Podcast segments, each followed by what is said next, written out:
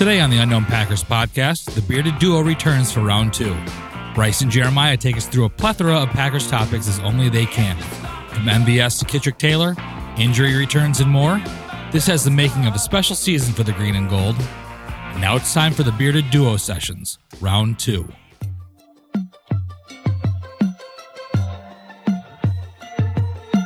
This is Green Bay. Thank you so much for following the Unknown Packers podcast. Touchdown! Dagger! Al Harris, 56 yards to a game-winning touchdown! Green Bay Packers! Winning isn't everything, but it's the only thing. Green and yellow, green and yellow, green and yellow, green and yellow, green and yellow. Unknown Packers podcast. Green and yellow, green and yellow, green and yellow, green and yellow. And let me tell you this Green Bay is a great town. Green Bay, Green Bay. And welcome to the Unknown Packers podcast, where I'm your co host, Brice Christensen, and I have alongside me Jeremiah Wayman, my brother from another mother, Bearded Duo Sessions Dose.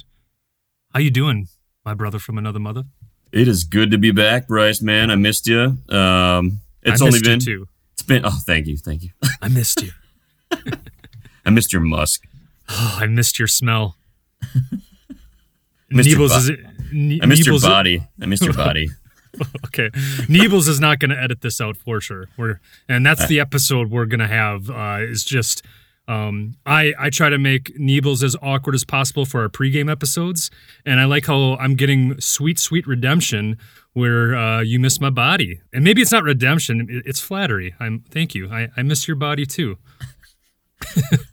Well, it was actually nice to, uh, you know, we don't even prior to podcasting and whatever else, we don't really watch a whole lot of Packer games together. That's true.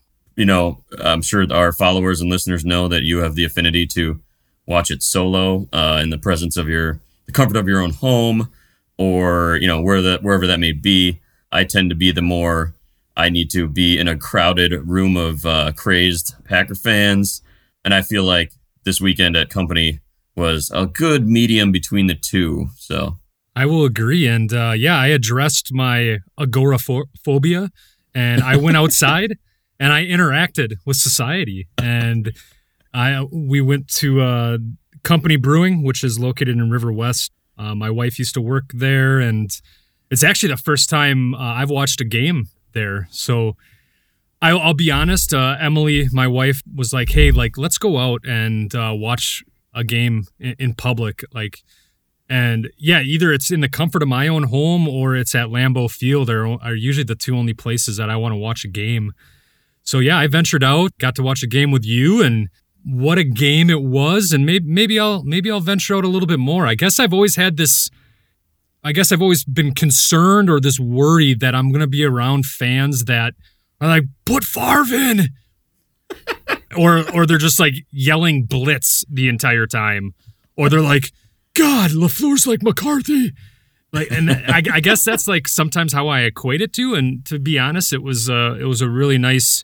It wasn't too rowdy, but big screen TV. We had we had some good friends around with us. Uh, my wife as well, and we had QB one, your son Augie, in the building as well. But yeah, it was definitely fun to. Uh, yeah, I feel like we've we've seen each other more, or talked to each other more in the last two weeks than we've than we have, and like since our anniversary. I mean, we kind of addressed that a couple weeks ago where the last time you were and I were on an episode was our anniversary, our two year anniversary, which was back in March. And uh, so I'm glad we're righting our wrongs and we're changing our ways and we're and we're talking Packers more. But give me what are you feeling? I mean, six and one. Six and one. That's that's really all I have to say. Uh, I, I'm excited, man. I think that the way that we've performed, and you know, I was listening to some other. Uh, it was Ross Tucker actually on the. Uh, he was doing a guest spot on the fan. Um, I can't remember when it was actually from, but he was talking about you know a bunch of other random subjects. But one of the main pieces that he brought up was, and I think you guys, you and you and Maggie actually brought this up in your post game, and just about how you know necessarily you know when the defense is down the offense picks it up when the when the offense has been down the uh, uh the defense blocks it down when you know both are maybe having a little some issues. J.K. Scott comes in for the the save.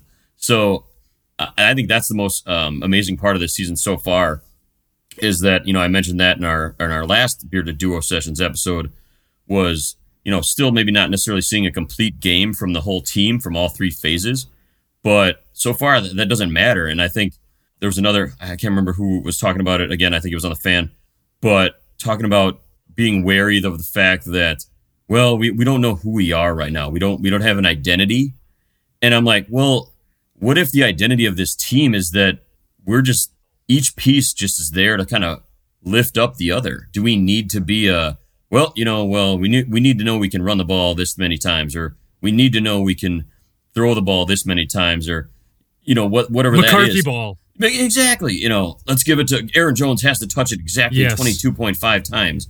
Right. I I don't think that, and at least that's not my mindset at this moment. I think I'm I'm just loving how we're how we're winning games and that we're winning games is the biggest thing to me. I mean, six and one is six and one. That's the biggest, most important thing to me. And and how we're doing it, like I said, just kind of backing backing each other up from Right. an offensive, defensive to special team standpoint is is just amazing to watch. it's refreshing. I mean, it, it we've we've seen some very disappointing football the last couple years. Even last year, I mean, there was definitely a chance uh, that we could have been, not to say that undefeated, but when we were going up against the Rams and and the Patriots, we could have easily had one of the best records in the NFL. It, just didn't go our way, especially you know in the Redskins game and uh, and the Vikings game as well.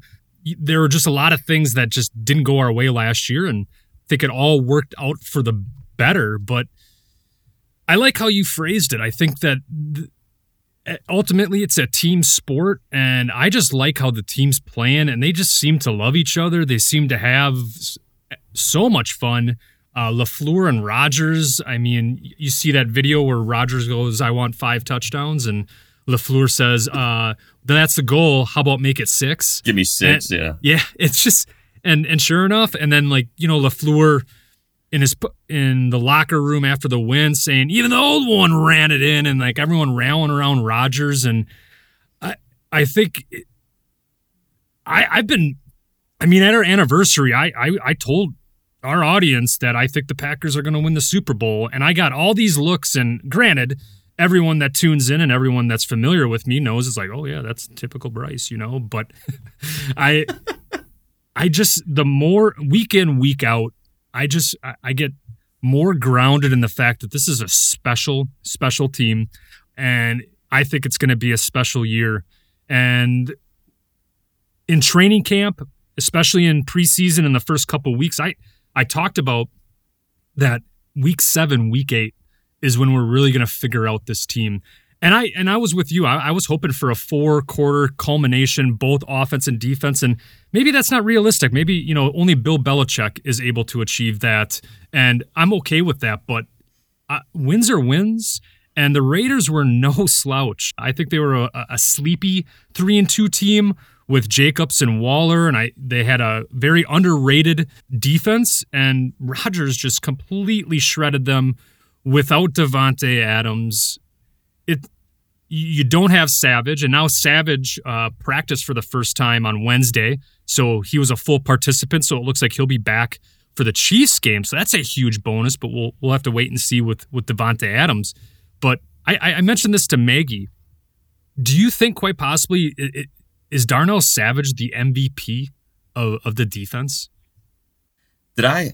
When did I say that? I, I feel like I brought that up in our last episode, or maybe maybe I tweeted it out or something. But I think we're on the same page there because not that he, you know, necessarily is. I think the the Smiths are, you know, Yeah, definitely right. writing their you know names in that that part of the book. But I mean, you look what's happened since he's gone down as far as the run defense. You know, kind of gaping holes in the middle of the field there. It's not out of the question. I think you mentioned it too in your uh, episode with Maggie. Was Raven Greene? I don't think that can be discounted by any.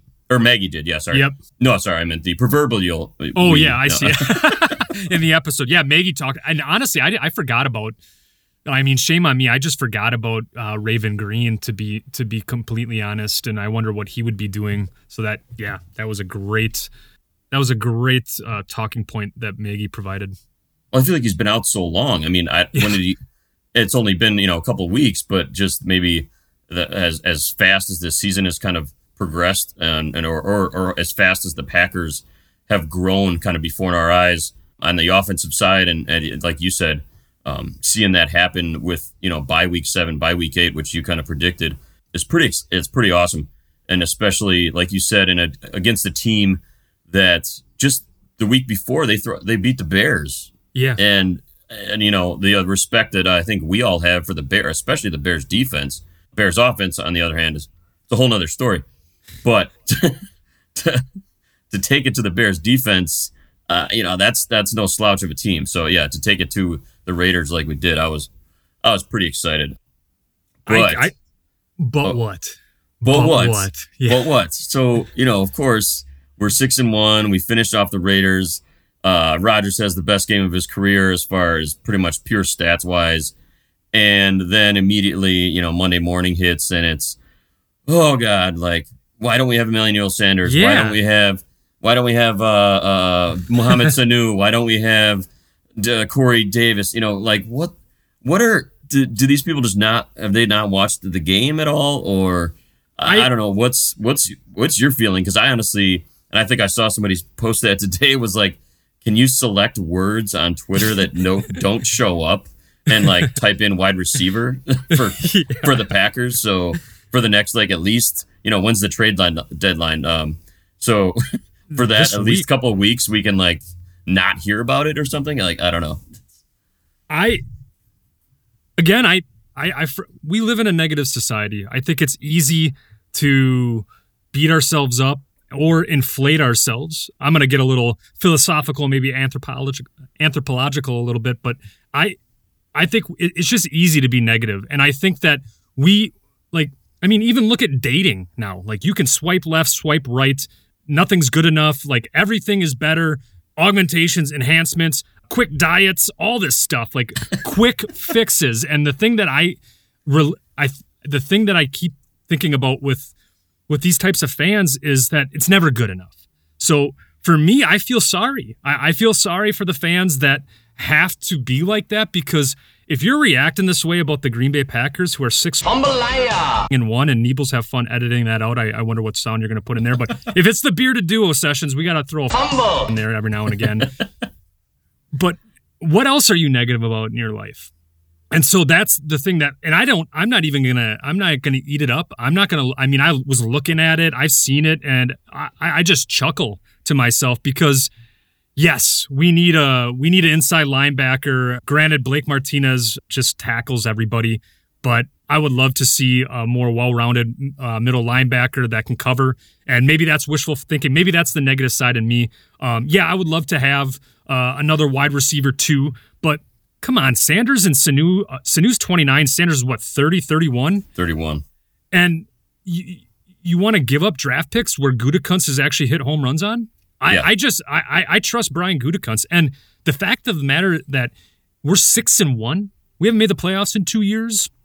Uh, we had Mike McCarthy. I mean, we granted there were some good years with McCarthy, but the last couple of years have been they were awful. Especially what you see with Lafleur now, Brutal, And yeah. and if you go back to Rodgers and his post game comp or interviews last year, even the year before, I mean, year before he missed all, all of the season except out of two or three games in uh, 2017. But last year, you talk about how enamored he was with the Rams, and you talk about how enamored he was with the Chiefs.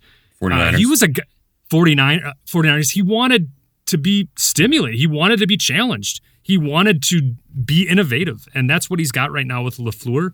And so for me, I, yeah, uh, there's definitely things that I would like. I would like another D lineman. I'd like a middle linebacker that is more well rounded. That I thought Burks would be that guy, but he's still slowly inching back from his pectoral injury. I think Marquez Valdes Scantling is that number two guy. I think Lazard can be a complimentary number three. I think Kumerow is a complimentary number three or four. The guy is one of the more slicker route runners and embarrass. I mean, he essentially got Gareon Conley traded after the game. that was awesome. Former first round draft pick just gone after uh, oh man. walks on whitewater touchdown. Jesus just completely embarrassed him. So uh, for me, I will just say to the fans that, and I, I doubt that th- maybe the, the fans tune into the Unknown Packers podcast, but th- those types of fans, I mean, I, I think it'll never be good enough. And those types, those kinds of people, they exist. And we live in a society where our society feels like we're not good enough. We need to work more. We need more money. We need all this. We're not the Patriots. We're not undefeated.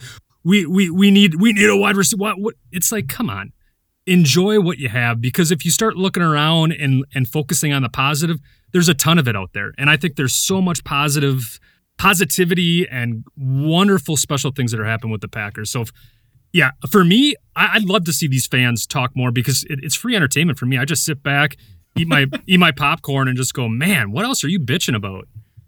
Well, so uh, yeah, I love. Yeah, I'm glad you're on the same kind of page as I am, and you mentioned. Um, Of course, I missed your body. I missed your musk. Of course, I'd be on the same page. but you mentioned, um, you know, you mentioned you mentioned MVS as, as definitely being a number two wide receiver. Uh, I know you and Maggie both highlighted him as your, you know, game balls or one of your game balls for the for the game on Sunday. Yep. I honestly, I think maybe jumped the gun a little bit. I think I was um, expecting, not expecting maybe, but hoping for this kind of stuff out of him last season. Oh, And, as you a know, rookie. and as a rookie. I mean, Yeah. but just just completely based on his speed, um, what he can do, you know, taking the top off the defense. And if you look at what he's doing this year right now, already 21 catches, 426 yards, two touchdowns, and 19.8 yards per catch. So he's already blowing his last year's pace out of the water. Uh, last year, you know, total he only had 38 catches, 581 for two touchdowns, so already has equaled that touchdown level. But the 19.8 yards per catch for me that that just jumps out and I was kind of like, okay, where does that where does that sit as far as uh, you know, in Packers history? And so I dug back, dug up some stuff, went back through the the time What'd you get there, time old boy? What'd you find, old boy? Um, What'd you get? so so I the- don't know. that that felt I got some good stuff. what you got there, boy? Let's go. Give me the good. Give me the good stuff. But the best part was like, so the guys that you would maybe expect to be in that list, you know, the James Jones, 17.8 was his best year. Jordy Nelson, 18.6 was his best year. Uh, Jennings at 17.4. Uh, Javon Walker through, came in at 17.5 one year. But then you, you know, you have the guys, obviously James Lofton had uh, a couple of the best seasons as far as a Packer receiver goes. Um, I think uh, as also as far as an NFL receiver goes, in as far as uh, yards per catch, you know, 22.4 in 1983, 22 in 1984, and then you keep going, you know, back through the random years. Walter Stanley in 1986. I don't know who the hell Walter Stanley is. You don't know Walleye? I don't know. Walleye. Good old Wally? Wally's I- the man. yeah, um, I guess uh, got to do some more research. Oh, yeah. But, but Good dude, old Walleye. I didn't think you were going to drop his name. I'm glad you did. And for the record, I had no idea who Walter Stanley is, Okay, too. But good, he is be- now Walter Walleye Stanley. I was gonna be very impressed. do you do you know who Carroll Dale was? Yeah, I know. Okay, guy. okay. Yeah. Because that, that was another one. I mean, he had some like 21.7 or 21.1, 23.7 in 1966. So, whatever. Throwing all these stats out there. So, let's say MVS continues on this pace. That puts him in the top six of Packers since 1966 as far as yards per catch. Who's uh? So Jordy was the most recent with 17. No, he, he he'll eclipse Jordy. I'm saying the, no, who's the most recent one that had like those? Was it Jordy? Jordy was at 17. Uh, Jordy at you know 2011 had 18.6. 18.6, and that's the most. Cl- that's the closest we've gotten to that kind of 20 range. Yes, um, but but before that, yeah, be, be- before that, it was James Lofton in uh, Yeah, 80, or actually, it was Walter Stanley in 1986. So good old Walleye. In But, uh, 86, yeah, yeah. man. Yeah, why don't we you know, I did have a uh, I did have a 35 reception minimum. So there's a lot of random guys in there that yeah, you know. Mike Moffett had a 21.8 yard uh, per catch average and uh, four four catches for 87 yards. Oh yeah. Who else we got here? Kitrick Mafia Taylor. Moffat, yeah. Kitrick Taylor, 31 and a half yards per catch, man. So Oh yeah. two Uh, well, catches though. It's only two catches. KT baby, KT. I mean Packers lore. I mean that's honestly what I want. We'll get back to your MVS, but what I want is to burr the child. I mean, scientifically impossible, but I would like to procreate with my wife, and I would like to have a like, I, I my child to grow up and like catch a pass, get released the following week, but that pass be from like a future Hall of Famer, and just be like, yeah, my son caught a football from uh, Walleye Stanley's son. Uh, but yeah, anyways, back to that's Kitrick Taylor. I mean, just it's funny, just a guy that, yeah, we we we cut him the following week, I believe, That's that's hilarious. and he's you name drop that with any serious Packers fan, and it's just like, oh, oh yeah, of course. I mean, that, that's just that's the legacy I'd like to live. That, I, that would be pretty phenomenal. I mean, that'd be the guy that you walk in and he's got like the he's got his Packer jersey hung up in his basement. Probably has that that one game on tape ready to go at, at the drop of a hat. You know, those two plays that he had. So yeah, that'd be uh, that could be kind of depressing, I guess, too, from a certain standpoint.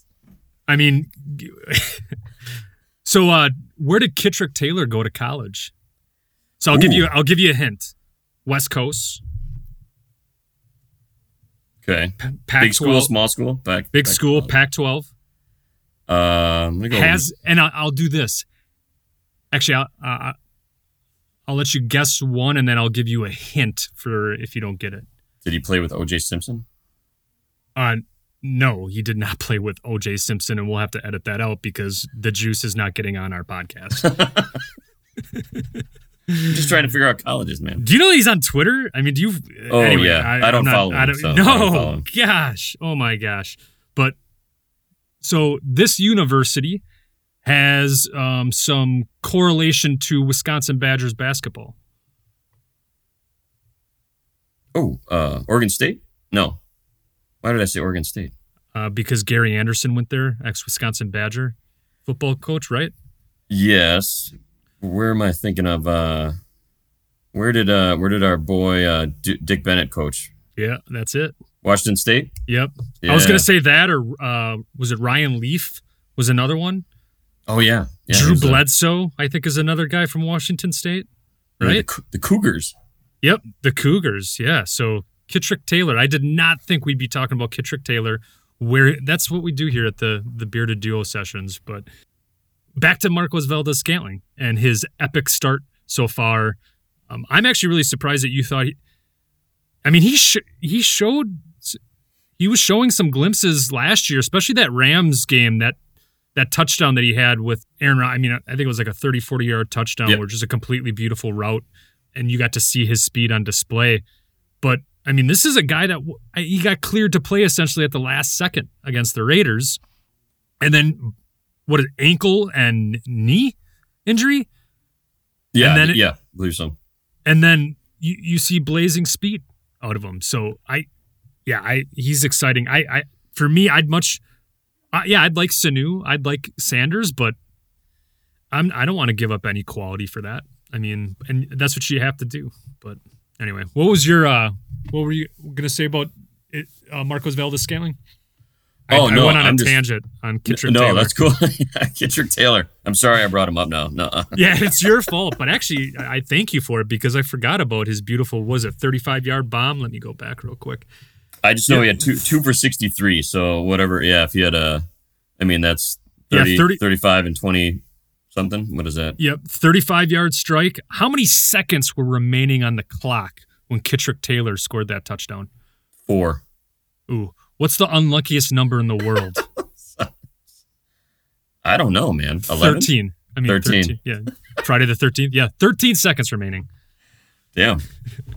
How do you Anyway, how do you know all this stuff, Brice? because I uh, just Googled Kitrick Taylor and I'm Oh, looking at her.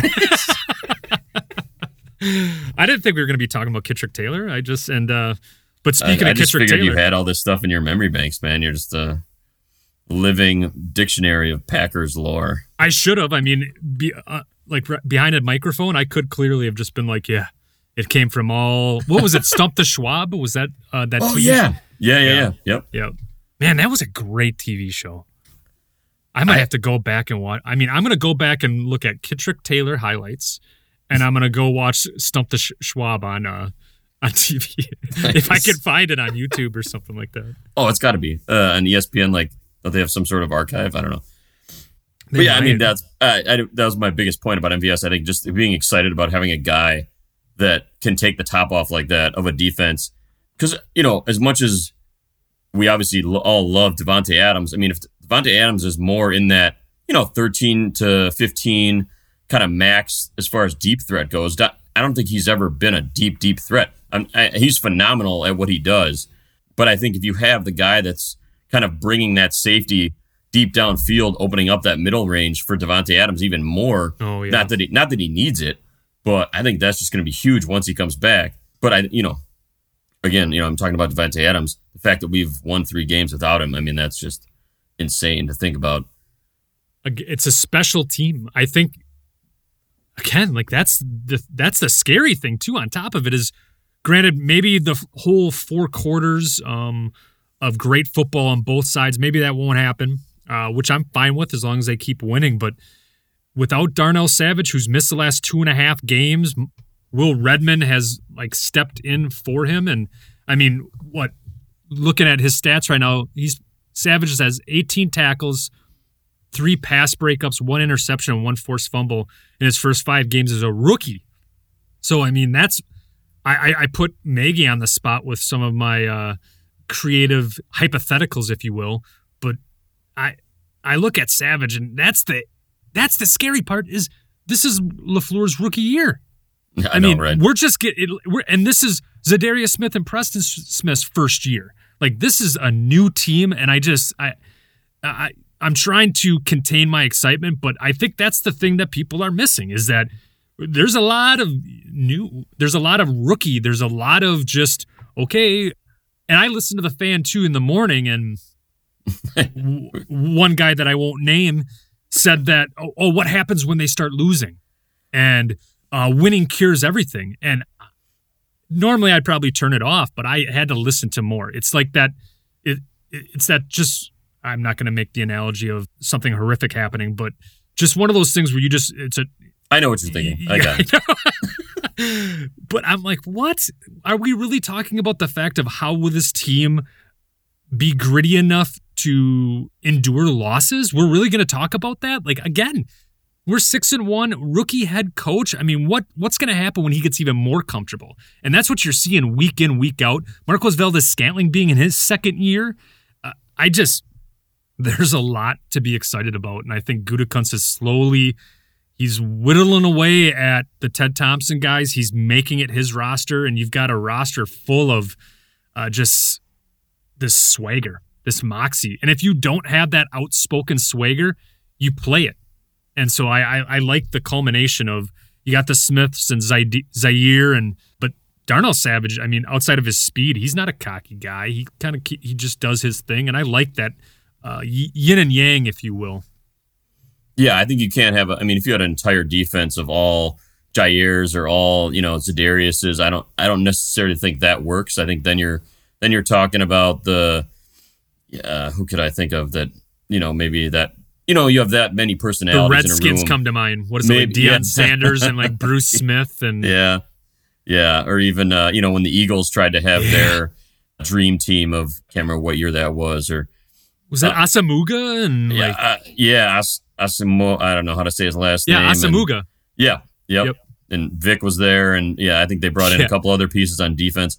But you know, it's I think that's the way you you balance that out by you you having guys like Darnell Savage, um, having guys like Kenny Clark, who to me is a pretty unspoken guy, but still goes about his business, and even with a injured leg or injured shin, is still one of the best, if not the best, nose tackle in the game today. And then you have, you know, like you're saying, Darnell Savage, Adrian Amos, you know, those unsung heroes. Tramon Williams, the the savvy veteran that Yeah. keeps kind of making plays week to week on a random kind of very opportune basis, though. And so, yeah, you have the combination of the guys like that. You know, we talk about the offense kind of culminating or wanting to culminate into, and you know, being six and one, and maybe some people, what are, what happens when we lose? We again, like we're, I think, just kind of week by week seeing these the nuances or different things pop up that every week it seems scarier and scarier for opposing defenses. I mean, if if you thought, you know, in week one, week seven, or you know, against the Raiders, Rodgers would put up these kind of numbers that quick into a a, a freshman year per se of a, a new offensive coordinator. I mean, I think every single Packer fan would have bought into that 100. percent And for for there to be kind of doubters out there, even still with well, wide receiver this and da da da da, and I'll, I'll I'll be on board on the the linebacker one. I, I do think, you know, another another linebacker wouldn't hurt. Uh, I love Blake. I love Blake Martinez. I just think he's he's a great number two. I think I don't necessarily believe he's a a, a great number one. I think he's a, a good number one, but um, that's I think that's where I think maybe we could add another piece, but we'll see. You know what comes, what kind of shakes out here in the next. When did you say the uh, the trade deadline was? I, I forget. This week, I believe. Okay, that makes sense. I guess if everything's kind of ramping up and getting crazy. I'm just gonna check it out real quick. Uh, it's uh, Tuesday, October 29th at Oh, man. uh, 4 Yeah. p.m. Eastern Standard Time is the trade deadline.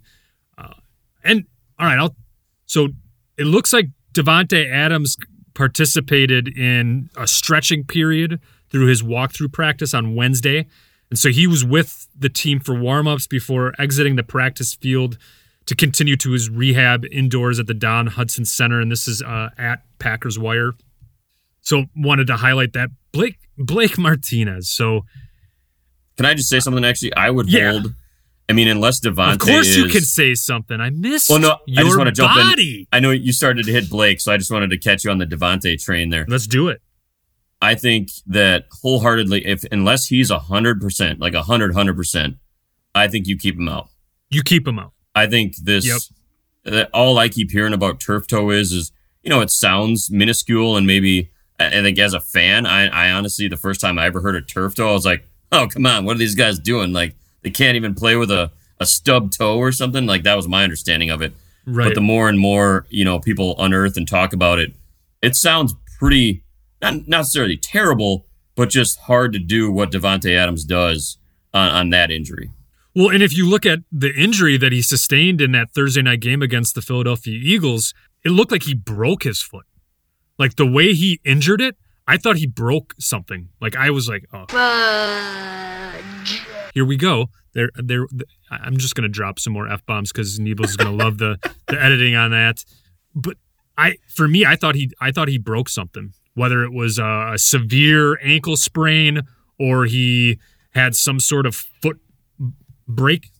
But turf toe, I remember. um I think it was Deion Sanders, who I, for those of you that don't know, is arguably probably uh, one of my favorite athletes of all time. Which is, I know it, it's not right, but it, there's just something about prime time that gets me going time. prime time and but i remember him talking about turf toe and uh i mean essentially he, he said it was a, a mangled toe the result of playing on this you know artificial turf and when i saw the injury to davante adams it everything kind of clicked for me then about turf toe like i knew it was serious but I didn't know like oh so what Davante Adams just experienced right there was a turf toe injury. I thought it was an actual little literal break. So I okay, yeah, I mean that could have been way worse, I guess. Then, yeah, I mean, it, maybe it's one of those things where uh, a breaking the ankle is better than a high ankle sprain because an ankle sprain, you know, you have to wait for the body to recover where you can break an ankle, reset it, and then have it, you know, have your progress or have your rehab from there. So I don't know about that, but I'm with you that I'd love to see Davante Adams back there. Who wouldn't? But I think what is this has got to boost the confidence of the Green Bay Packers, where you're missing your stud MVP Davante Adams possibly, uh, and you're still figuring out ways to win. Whether it's Danny Vitale, Aaron Jones, Jamaal Williams, Allen Lazard is not making just these basket catches. He's making incredible catches where it just boggles my mind that he went undrafted. I, I honestly confused. I think in that catch that was that forty yard ish Yeah. uh, near the goal line. I uh, for a second I blacked out and I I could have sworn it was Odell Beckham Jr. Honestly, the way he the way he went up for the grab, came down, like it just it was amazing. I mean the phys- the physical gifts shown off in that one play were just yeah, like you said. How do you go? How do you go and draft it? I mean, I think I saw some people's you know as far as draft rankings, he was in their top 100 and somehow you know whatever. That's just people rank things different ways. I mean, obviously we've you know prepped for a few drafts ourselves and some guys slipped through the cracks, and thankfully for that, thankfully for the Packers, uh, we were able to pick him up from the what Jacksonville Jaguars practice squad, I believe. Right. Yeah. He was an undrafted free agent. Uh, he signed in 2018. And then December 18th of 2018, the Packers signed Allen Lazard to their 53 man roster off of the Jaguars practice squad. And then crazy enough, he was he didn't make the original 53. He made my 53 man roster in July and in end of August, but he did not make the official 53 man roster. And I think Gutekunst got a gift that Lazard was able to sneak through waivers, and then we were able to uh, sign him to the practice squad essentially the next day, and then we promoted him to the active roster on September 4th, which is pretty crazy. So I guess it, the gamble worked out for Gutekunst, but I mean, Allen Lazard had a hell of a preseason too, and that's the thing that made me think like if you're not going to keep him on your 53, someone saw the tape and is going to snatch him up. But maybe they are looking at his 40 yard dash. He ran a 4.55. Maybe they're thinking of that, but who wouldn't want a 6'5, 227 pound wide receiver with a 38 inch vertical? Like, sign me up. I mean, uh, talking about missing bodies, like, I, like let, us see more of Allen Lazard. So I, I'm sorry, I'm not 6'4 with 220 pounds, Brice. That's I apologize. I want six five. I want Allen Lazard's size. but I, I, I, I've been trying to ground myself more because I'm, I'm, I'm excited about Allen Lazard. I'm excited about what we got to see out of Jake Kumerow.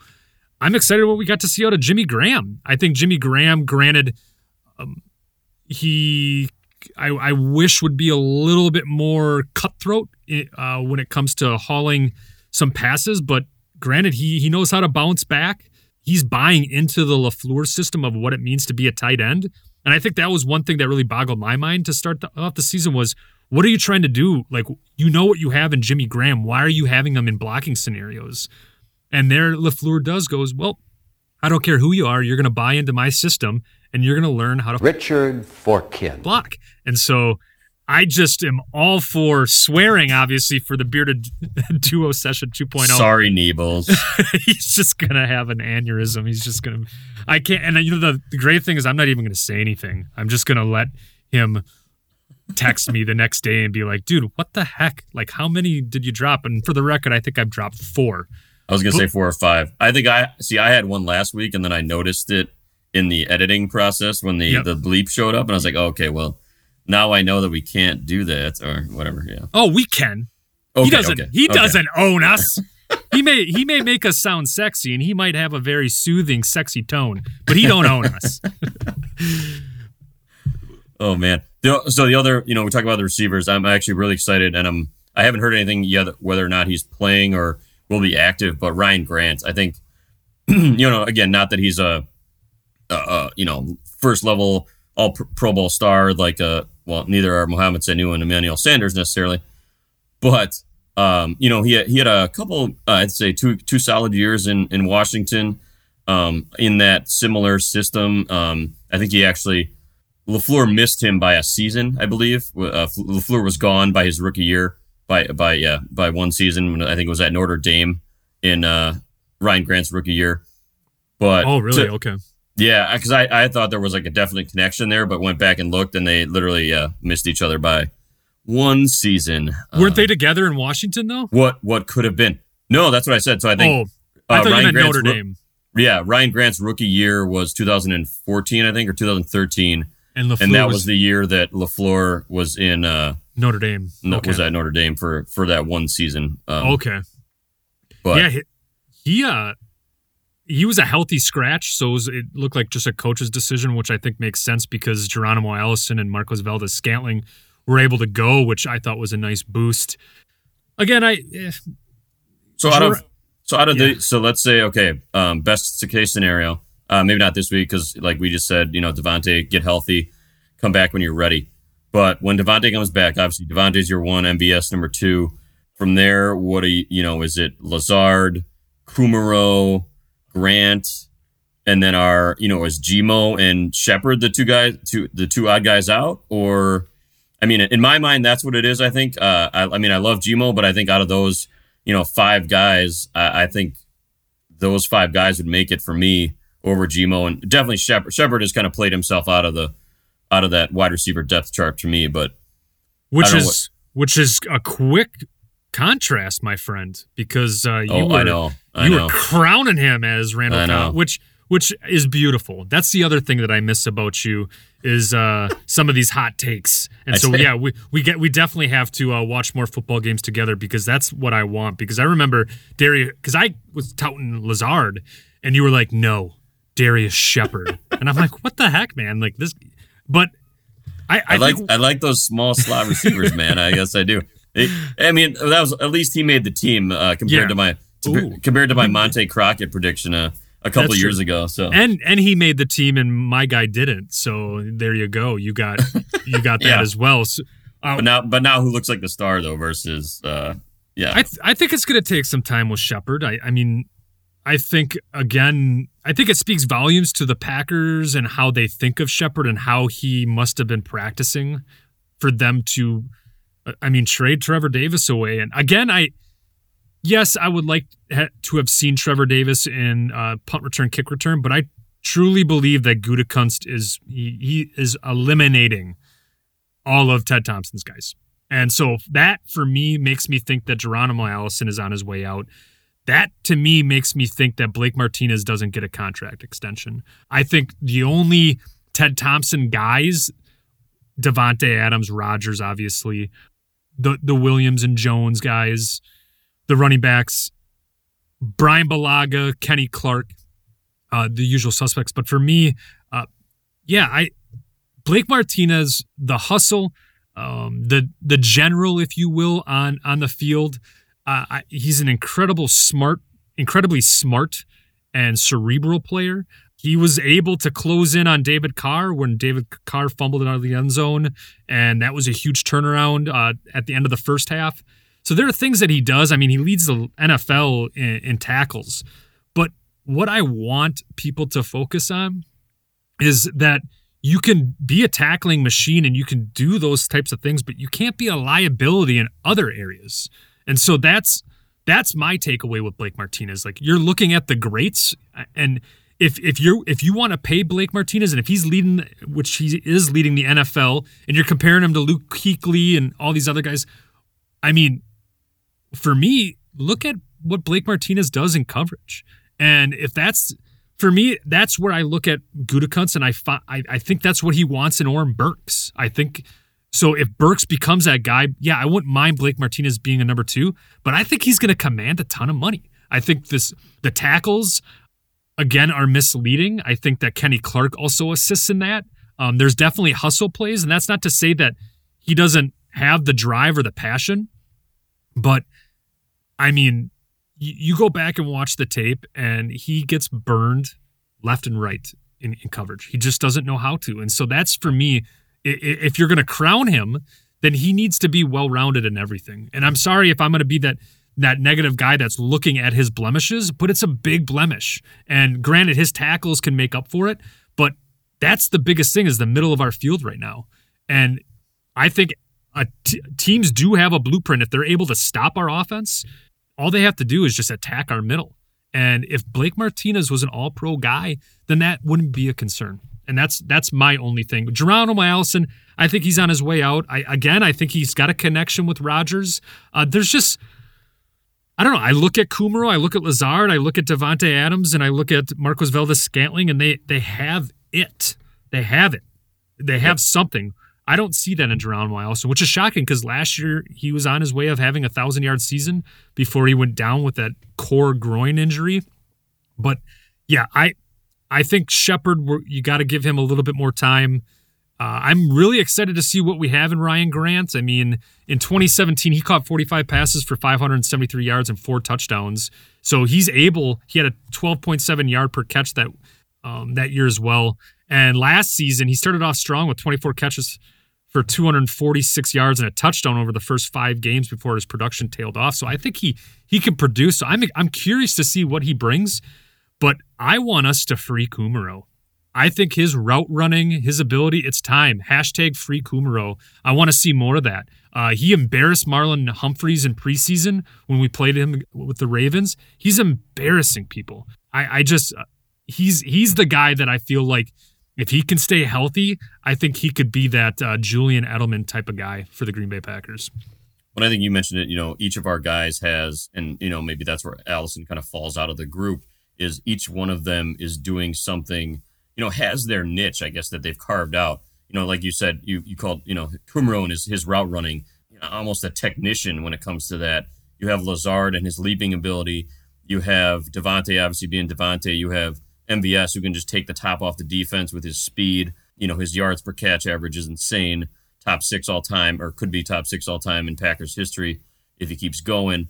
And, you know, so guys like that. And then you kind of, you know, where does Gmo fit in there? And I, I think that's why I, I think I was, cons- especially where we have, where we have now. And then you add in Ryan Grant.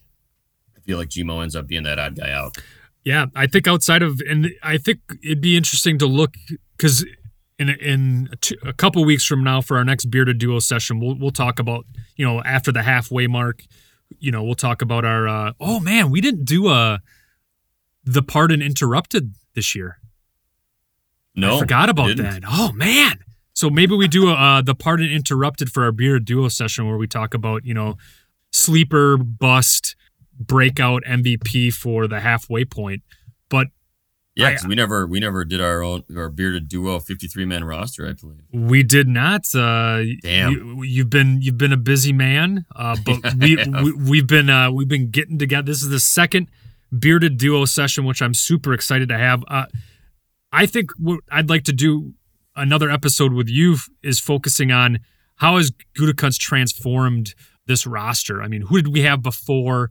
Who do we have now? And I think that continues to happen. And so for again for the the naysayers that that we didn't get a wide receiver or if we don't get another one before Tuesday that it's in uh, I'm going to take uh, Jared Masuga, uh, our boy who's part of the Unknown Packers podcast, an epic failure. I think we're that's short sighted. We're missing everything that Gutekunst has done. He brought in Lafleur, took a gamble on a guy, even though he probably was the more highly coveted. I think he was the more uh, unique type of coach that just again piqued luckily Mark Murphy and Brian Gutekunst's curiosity and then that connection. So I think the biggest thing right now is Gutekunst the leave uh, no stone unturned.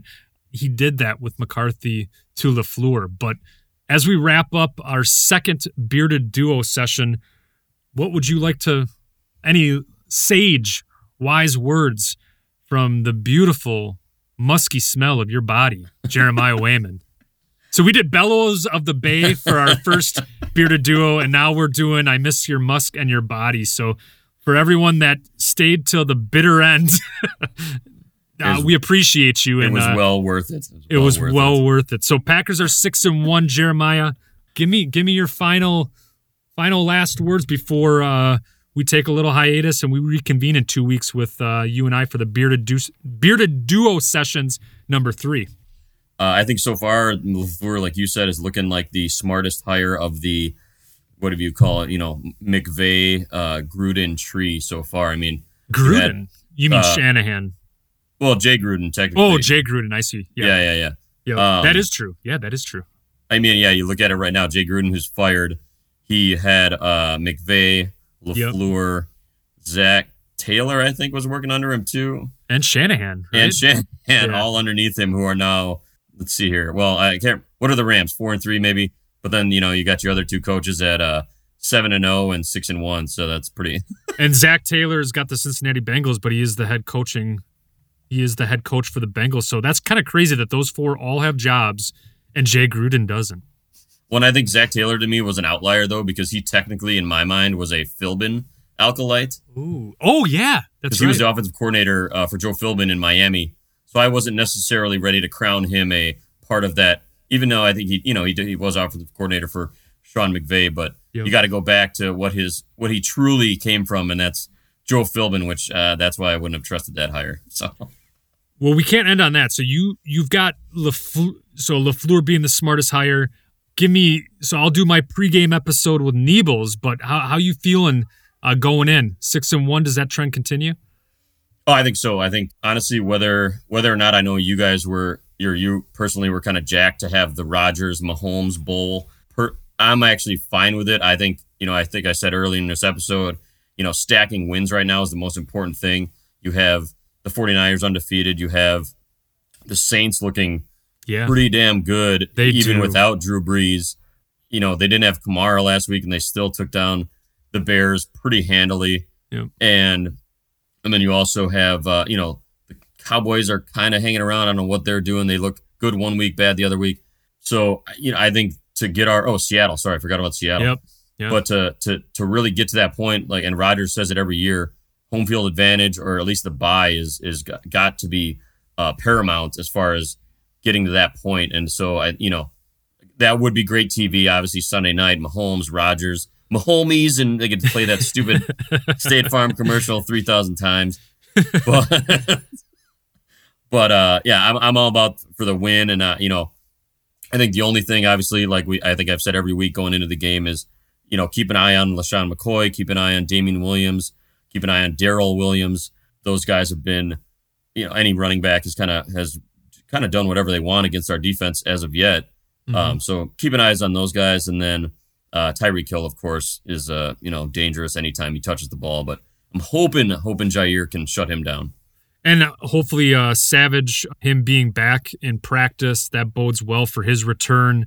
Uh, I, I, I'm curious to see what he does, what the defense looks like with Savage back in there, because now we've gotten a taste of him not in there for two and a half weeks.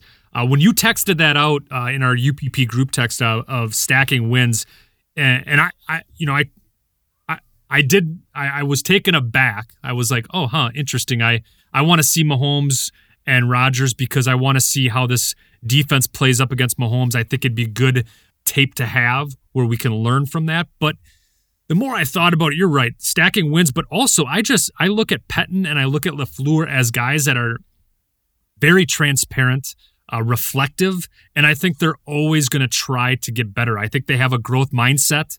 I think Gutekunst does as well. So the structure of this team, I'm okay with. Mahomes is one of my favorite current players outside of Aaron Rodgers, so I was bummed about that. And I wanted to see what our defense could do against Mahomes. I guess the biggest thing for me is that, you know, I see us, Waller and uh, Jacobs explode, and I look at Golladay and and I, and yeah, and um, yeah, and well, no, I'm I, I look at who we've played against so far and how they've exploded ag- Oh, against sorry. us Yeah, yeah. Yep. and and what's going to happen with with Mahomes? What would he do? And so that for me was I wanted to see our defense against Mahomes and see how we're uh, how we can stack up against them. But I completely agree. In the NFC, it, you, you need wins because I think the Saints are for real. Seattle's for real. I'm not all on board with San Francisco. I think that uh, they've got personally. I think that they're a very fortunate undefeated team, and I'm excited to play them. I can't wait to play the 49ers. But I would say right now, I'm looking at the Saints and the Seahawks as the team that scares me the most, or the teams that scare me the most in the NFC that could stand in the Packers' way. But then again, outside of Belichick, uh, no one scares me, to be quite honest. But yeah. Well, thank you all for tuning in to Bearded Duo Sessions number two. Uh, we're gonna keep this train a rolling. It's it's great to it's great to do this again. Uh, second episode, it just feels right. Uh, watching the game last Sunday, miss missing your musk and your body, and I can smell it through the microphone right now. So uh, can't wait to uh, get this back going again in two weeks for probably our Pardon the Interrupted episode, talking about breakouts, sleepers, or surprises, if you will, Bus and, and MVP. But uh, all right, until next time, I am your co host, Brice Christensen, I'm Jeremiah Wayman. and this is The Unknown Packers. Podcast. Thank you so much for following the Unknown Packers podcast. Make sure that you're tuning in to TuneIn Radio, Spotify, Apple Podcast, Anchor, Google Play, Stitcher, and a variety of other podcast platforms. Don't forget to say, "Hey Alexa, play the Unknown Packers podcast. That's right, we're good friends with Alexa. Make sure you're checking out our website, theunknownpackers.com, as well as Facebook, Instagram, Snapchat, and Reddit, The Unknown Packers Podcast. Thank you so much for tuning into this episode. I'm Brice Christensen, and this is the Unknown Packers Podcast.